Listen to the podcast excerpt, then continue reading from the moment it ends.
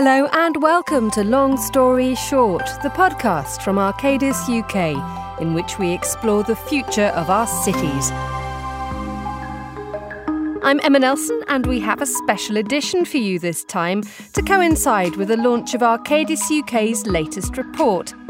It's called Livable Places, and it looks at what makes a great place to live, work, and play. Someone that's got a great curry house, obviously, that's the number one priority. Maybe a bit of green space so I can get out and exercise. In front of a live audience, we'll look at what's important and how to make it work. We'll explore five themes around community, funding, design, collaboration, and sustainability. And we'll ask who can make it happen. I think our conversation's been a bit too nice so far. It's all been a bit cuddly. Let's be riskier for social benefit. That's all ahead on Long Story Short, the Future Cities podcast from Arcadis UK.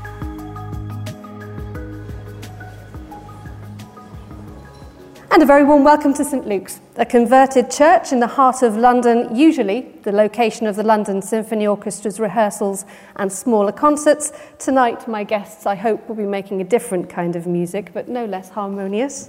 Um, our panel Peter Hogg is Arcadis UK Cities Director.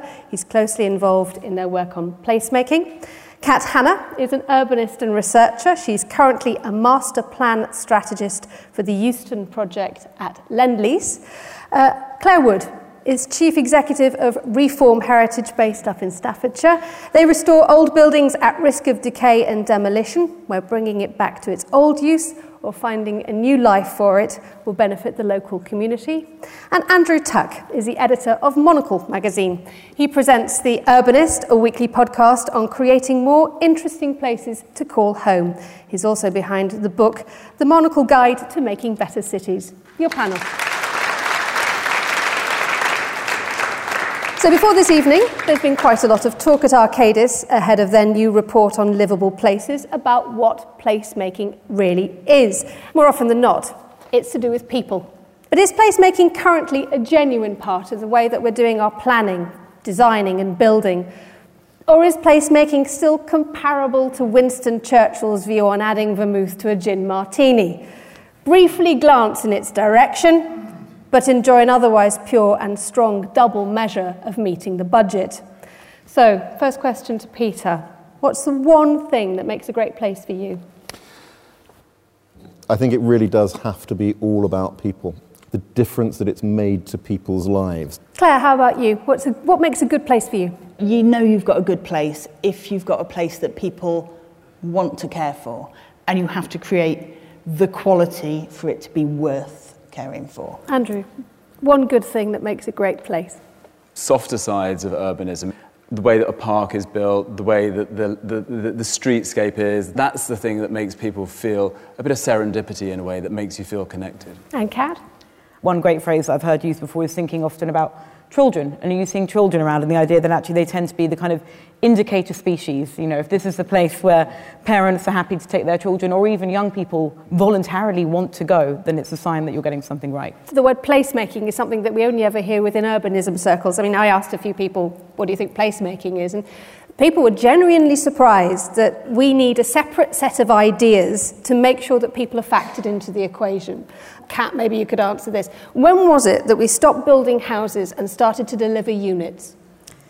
Probably when we got a housing crisis um, and we became more focused on delivering those units. I think we all know you can have development that takes place that is devoid of any sense of place as an outcome, and we've all probably been to some of those places. Similarly, you can have placemaking that happens without there actually really needing to be any new development. You know, there's this idea you can actually retrofit placemaking. People can make their own places. Actually, often you might not even need anyone like me or a developer to go anywhere near somewhere to get a great placemaking outcome. Andrew, who does it well, who hasn't got it lost? You rock up with somewhere like Copenhagen and the number of people in the city and the ambition, and there's a, a slightly homogenous uh, desire about the direction of travel. So then it's easy to de- deliver good change. And you, and you see that in the housing stock and the, the public realm that's built and the way that the street functions. We also have an office in Zurich, and I just went to see uh, a setup there called uh, Mehr als Wohnen, which means more than living, a great cooperative setup and they have the advantage because so many people in Swiss cities are parts of cooperatives. Even though they said they struggle to get more than 20% of the people within that cooperative to participate in that conversation. So, this outreach of bringing people in the community is great, but I always worry a little bit that you always bring in the same small group of people, the loudest group of people, and actually making it about a community and getting their involvement is very difficult. So, challenges everywhere. Tell us a little bit more, Peter, uh, about how you manage to connect with a community without imposing an external will. I don't know about you, but when people have wanted to change the shape of where I live, there's generally a meeting either in a pub or a bar, and then a group of people walk in with a laptop and they say that they're going to have a consultation and it will be all be wonderful. And then that's the last we ever hear from them and then the building starts. It, it, there's a disconnect isn't there? When the placemaking bus rolls into town and everybody gets off and starts doing the work of community engagement and outreach, um, there is going to be suspicion. And, and, and a couple of town hall meetings in a sort of drafty community centre, sort of at, an inconvenient time in the evening, isn't going to overcome that. It's how you continue that engagement and make it authentic and make it genuine and get to the point where you've built a level of trust where you can have, yeah, at times some really challenging and difficult conversations with people. Let's bring in Claire on this because this is what you do for a living, isn't it, Claire? It I mean, do we have this issue of people being questioning, suspicious, and sometimes on the occasion hostile? Or are some people rather glad that someone's paid them some attention? Um, well, if you know a group of people turn up with their suits on, and everyone goes, "What the hell do you want?" Um, you can totally understand it. You can absolutely see it, which is why um, we're very much about that long-term commitment to a community. So we'll work in different communities around the country, but it's absolutely for the long term. As far as I'm concerned, it's forever. And the point being that we've got to create that trust. And it's almost the other way round. It's not me proving that I can, I'm trustworthy. It's us proving to that community that we care for it as much as the people there care for it. And as part of the sort of preparation for this report, I was at the, the Birmingham discussion, and somebody made an offhand comment of, oh, this is like a kicking off meeting. And my gut instinct was, please never let this be like a kicking off meeting, because a kicking off meeting needs to have, you know, all the people from the 12 year old in their tracksuit to the 87 year old, to everybody, and the person who moved there six months ago, and the person that's lived there for 50 years. That's the kicking off meeting. Kat, does that always happen? Do you always have the kid in the tracksuit right through to grandma? When you start looking at very large, long term infrastructure led regeneration, a lot of people simply say, you know, actually, I haven't, I haven't really got the time to think about what I want this place to be like in 20 years' time. I'm actually more concerned about, you know, my job and my family and what's happening next weekend. Just one tiny example. We went to Aarhus in Denmark where they're redeveloping their docklands and they went there and they realized, okay, let's map everybody who's here in the beginning. We will make sure we have conversations with all those people. They went to the extreme. They realized that lots of people went there to take drugs at night. They even included those people in the, com- in the conversation, and they ma- made a, a health center where they could get a needle exchange. And they said to the community, okay, you can come into this space, but let's remember the skateboarders were here first. These people need their assistance as well. And they don't have to come up to every meeting, but we will map these people into the community, and they will be involved as we go along. Okay, well, let's move on to uh, this wonderful report um, called livable places. Um, Peter, can I ask you first? I mean, why was it that you chose to divide the ideas into these, into these five elements? This report was a, a year in its gestation because we genuinely wanted to engage with a very wide range of people. And when we started boiling it down to what are the things that really matter, we kept coming back to these, these, these five buckets, if you will, or these five planets in your solar system. I like the idea of buckets. Claire, tell us a little bit more about what you thought of this report. Because the way that you're, I mean, we're based in London. We're sitting in a beautiful repurposed building, which is a cultural hub and has revived parts of this area, or has been part of the revival of an area. Um, but your needs are very, very different, aren't they? I mean, some people might say, well, am I going to need a space to charge my electric car? The people who you work with, they're probably not that bothered about this. They just want something a little bit more fundamental. Absolutely. Um, and that's right. So Reform Heritage, our, our largest site is Middleport Pottery in Stoke-on-Trent. And that's sitting within a ward where you've got um, numbers of children living in poverty at twice the national average. Everyday problems are big. You know, if you're ill, if you're hungry, if you're worried about your children being on the street because of the risk of grooming, right, I feel really strongly that we need to demonstrate that we care for this place. So we do that through our heritage buildings and we demonstrate it through regenerating those buildings, but finding ways for that community to then engage with that site and that building. So whether that's volunteering, whether that's you know, community events, whether that's the creation and the saving of jobs that people in that community do, um, that's really important. So we hear about this idea of the long term, but often we hear accusations that the UK is very victim of, of short termism. Andrew, what are your thoughts about that? Are we too much in a rush here in the United Kingdom to solve this desperate housing crisis that we're going to forget actually that there might be some other problems throwing themselves up in a couple of decades? We need to be in a reasonable rush. There's a, a lot of people who need homes and need them reasonably fast. But as you say, we have to be careful that what we put up is flexible and changeable, that many of the buildings we're putting up still have the same templates that you'd have put up 30, 40 years ago. And actually, the way we live together, the way that we work has changed really rapidly just in the last few years. You, you walk around here, every lobby of every building seems to be converted into a space for co working. Those people don't want to be in traditional office space. What does that mean for developers? You can't guess what's going to happen in 10, 20 years, but that idea that all buildings should be able to adapt and change and move with people is important as well. I think our conversation's been a bit too nice so far. It's all been a bit cuddly. And um, one of the things that, you know, talking about long term is actually how much you respond to needs in the current term and then actually make sure you're not then precluding what you might then need later on in the longer term. So we know often when you speak to residents, not so much in central London, but often what the residents want. What's the most important thing they want to talk to you about when you're doing redevelopment? Any guesses? Parking. Car parking, exactly. Um, what's the thing we often want to lead with as our really positive story when we're talking about redevelopment? Sustainability. So already you're getting into, you know, or are we going to have autonomous vehicles where we surely we won't actually even need parking? So you're getting into again, how do I balance what people are feeling is their absolute immediate need with where we want to get people in the longer term future as well. So, you know, there are trade offs to be had. You do have to bring people with you. There is always a budget. There is always a requirement either to maximise profit or to minimise cost.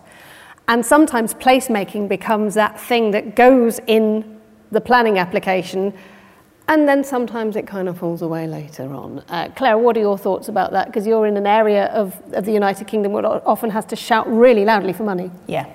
Um, both having to shout loudly for money and you know, I, I give you a good example. Uh, Stoke has just, uh, in the last few months, secured £5 million of Housing Infrastructure Fund money in order to incentivise development because the situation is, is that dreadful. Um, talking to one of those developers, talking about the type of houses that were going to be built, etc., and we came to a discussion was, which was, this is going to be your absolute basic house. And my instinct was, hang on a second, if there is a community and a group of people who need, you know, green sustainability, who need a more efficient house, who need all of these technologies that we have, they're right here. Actually, this is not the community to build your standard house. This is the community to build your exemplar. Make these people's lives easier. Other people are in better situations and can afford, to some degree, to manage that themselves. And as a developer, Kat, you have to, and as, but as a researcher first and foremost, you're in an area of the world where money does talk extremely loudly. How difficult is it for you to say, actually, we need to make this a good place for people to live, work, play, travel?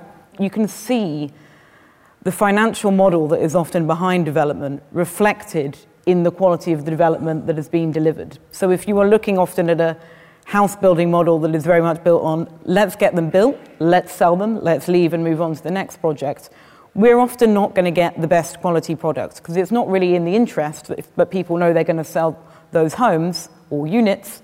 It's not really in their interest to worry overly actually, have we got the schools? Have we got the green space we need? Actually, there had been no real consideration given to the kind of social infrastructure that you need to turn something from a collection of units into an actual place. So you need to get those fundamentals of place right. Because one, you're going to need people to actually continue to lease space there.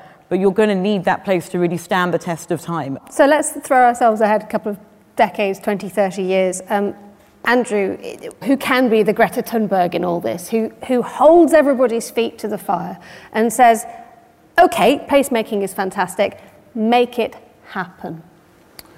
Well, for me, the Greta Thunbergs are, are probably the kids of these people sitting in this room and the people sitting in this room, they can make all that change. That, those, those are the people who want to leave some legacy. I was in Canada, I sat next to, in a dinner next to a guy who's a big developer in Canada, and I always think it's amazing if you're in that role that, God, when you're not on this earth, you can think you've left something that's changed your city, your skyline, your community for the better. And I said to him, you know, how amazing the legacy you'll have.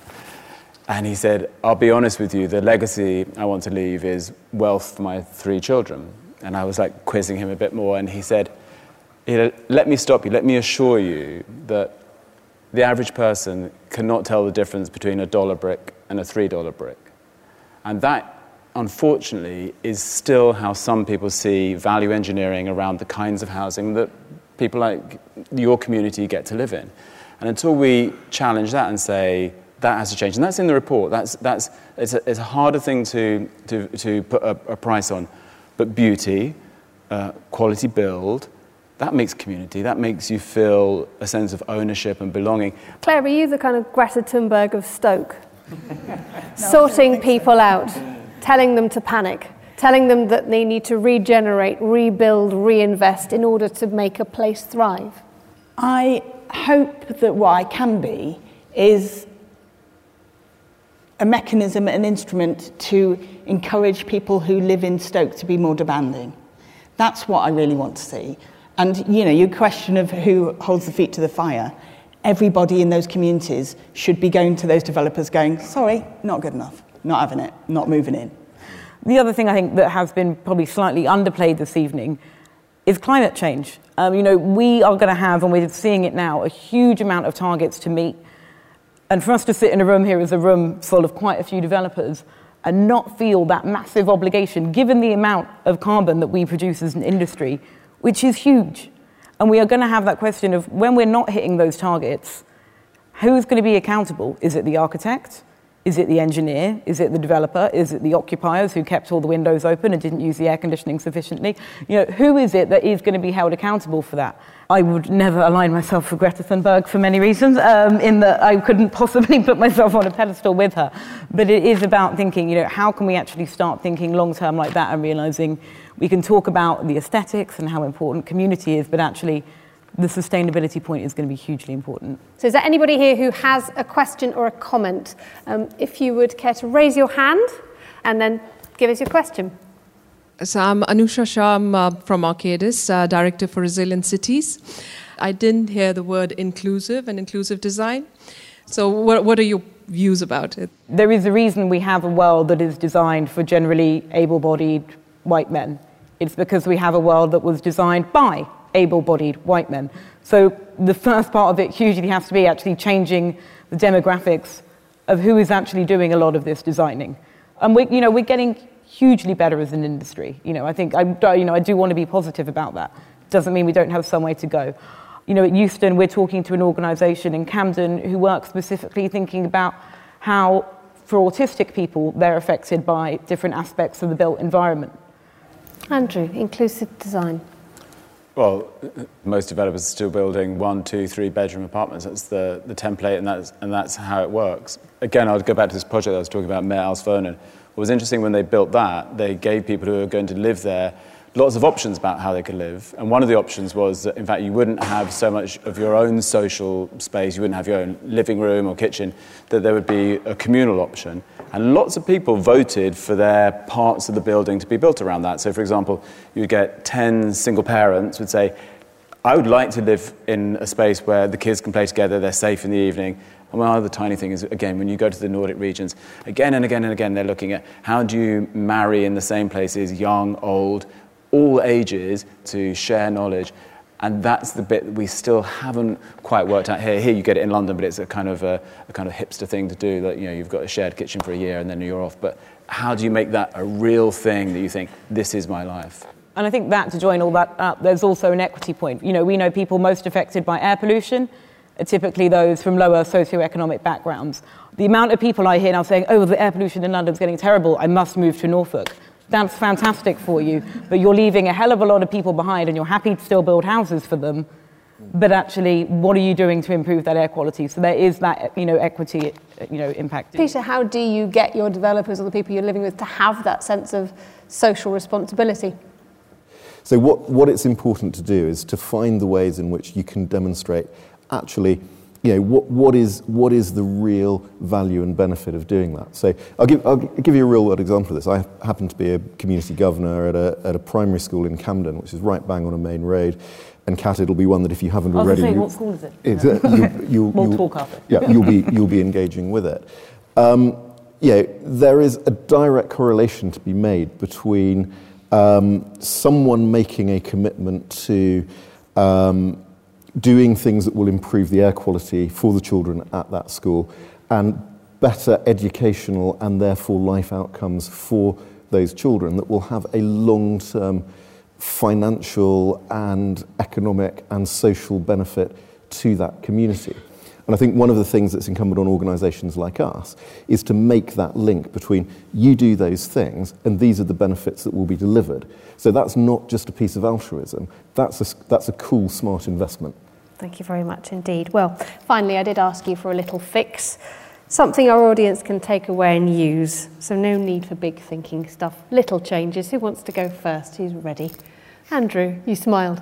oh, God. Um, the thing that makes place for me are the tiny things that people do that indicate there is social trust in the neighbourhood. It's the woman who dares to put the potted plants out in the street and put some flowers around the base of a tree and they don't get trampled on. They're there throughout the summer. In all the placemaking you do, these are the things that are very difficult to encourage, but they are signs that people trust the people around them, believe in the people around them, and want to engage. Kat, you're fixed.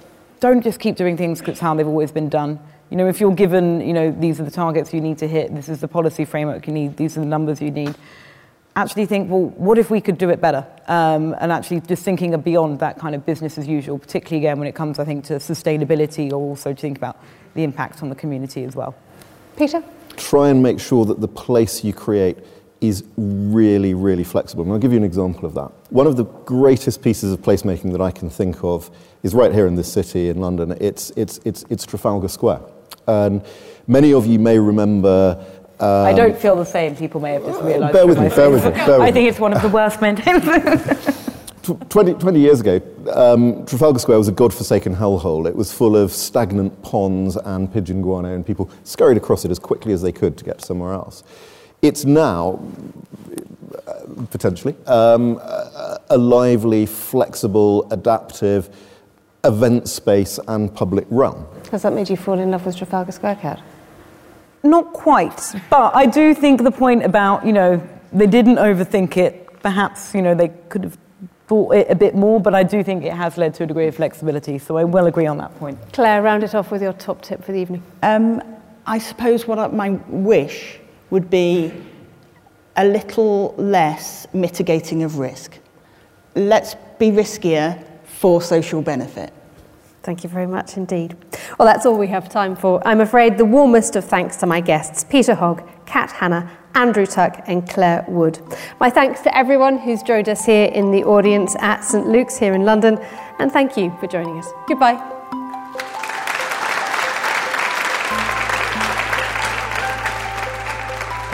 If you want to read more about Arcadis report on livable places, then head to our website arcadis.com slash United Kingdom.